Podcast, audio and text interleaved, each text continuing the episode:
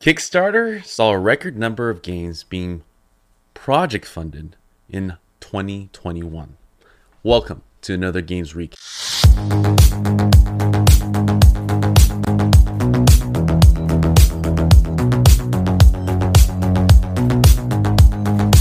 Hey, what's up, everybody? This is your host, Brandon Pham, back at it with another Games Recap where I rant about today's top news unfiltered, unedited, for you guys live on YouTube at 11 a.m.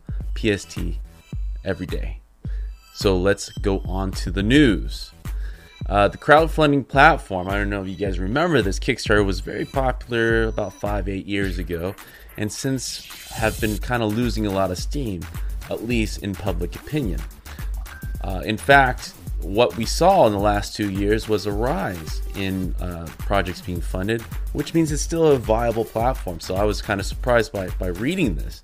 Uh, it saw a record of $24 million raised across 441 different titles, different projects, and saw a slight decline in fundraiser with a target of over $500,000. So what does that mean? That means in 2020, uh, it had a total of 26 million, and then last year it had a total of 24 million. Slight decline, but overall pretty good in terms of like overall project being funded.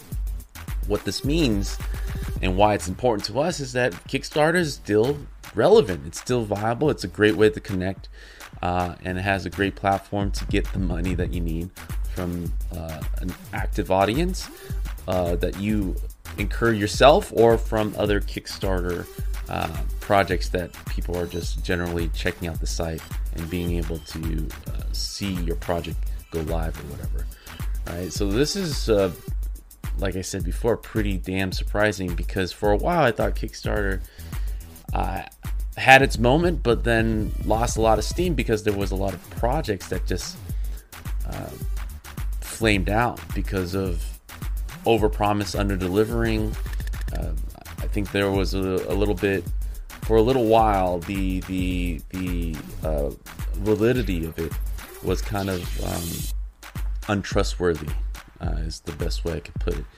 But I think because of all that noise, kind of fizzling out, allowed Kickstarter to uh, boil down to the hardcore developers that are actually delivering on their promises, but also the people who are serious about using the platform to support their uh, favorite game developer or projects.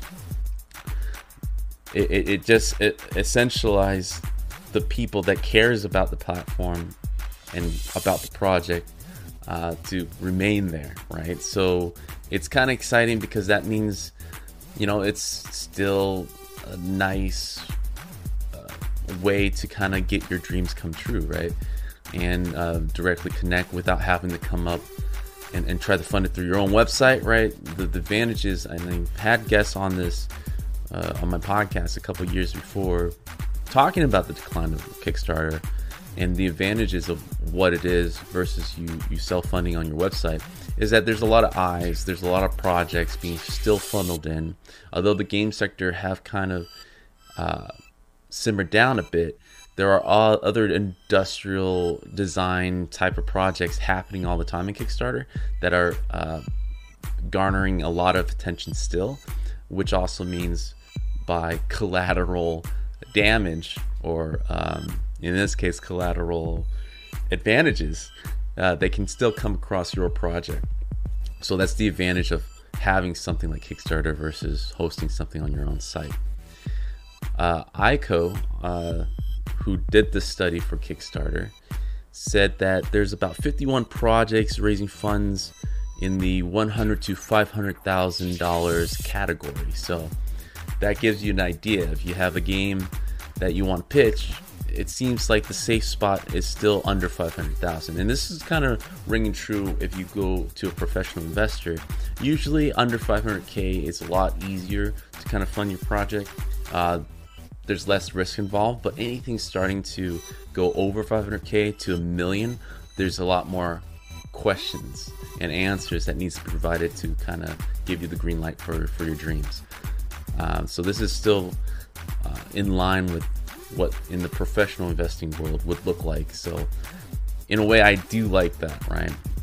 if you're out there and most ideas are unproven, but if you have more than the standard uh, evidence to kind of show that your project is the next big hit, usually I always recommend to start under 500,000 or start small to the bare minimum so that you're not ending up losing your credibility. I mean, it's not a loan per se, but credibility goes a long way. Um, just think of No Man's Sky, right? They they they went super crazy with their with their promises, and it took them a while to earn that trust back. But because of them working hard and not abandoning their loyal uh, audience, they were able to not just have that initial profit, but continue to profit from their branding and, and their ability to deliver. So that means that any future projects behind after No Man's Sky, they will see continued success because they have a good comeback story, right? One of the biggest things that people like to see is the downfall of the Giants, but what they want to see even more is the comeback of the uh, the one defeated, right? So Kickstarter kind of has that similar story.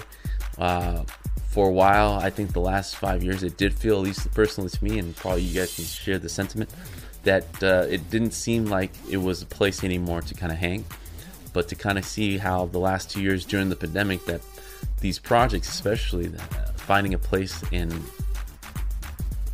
having Kickstarter realize their dream, it's actually pretty exciting. So uh, this only means that it hit bottom already, and now it's on its rise, and I'm super, super, super excited to see what the next couple years look like for Kickstarter. So that concludes today's games recap. As always, I want to hear you guys in the discussion and comments below. Uh, see you guys next time.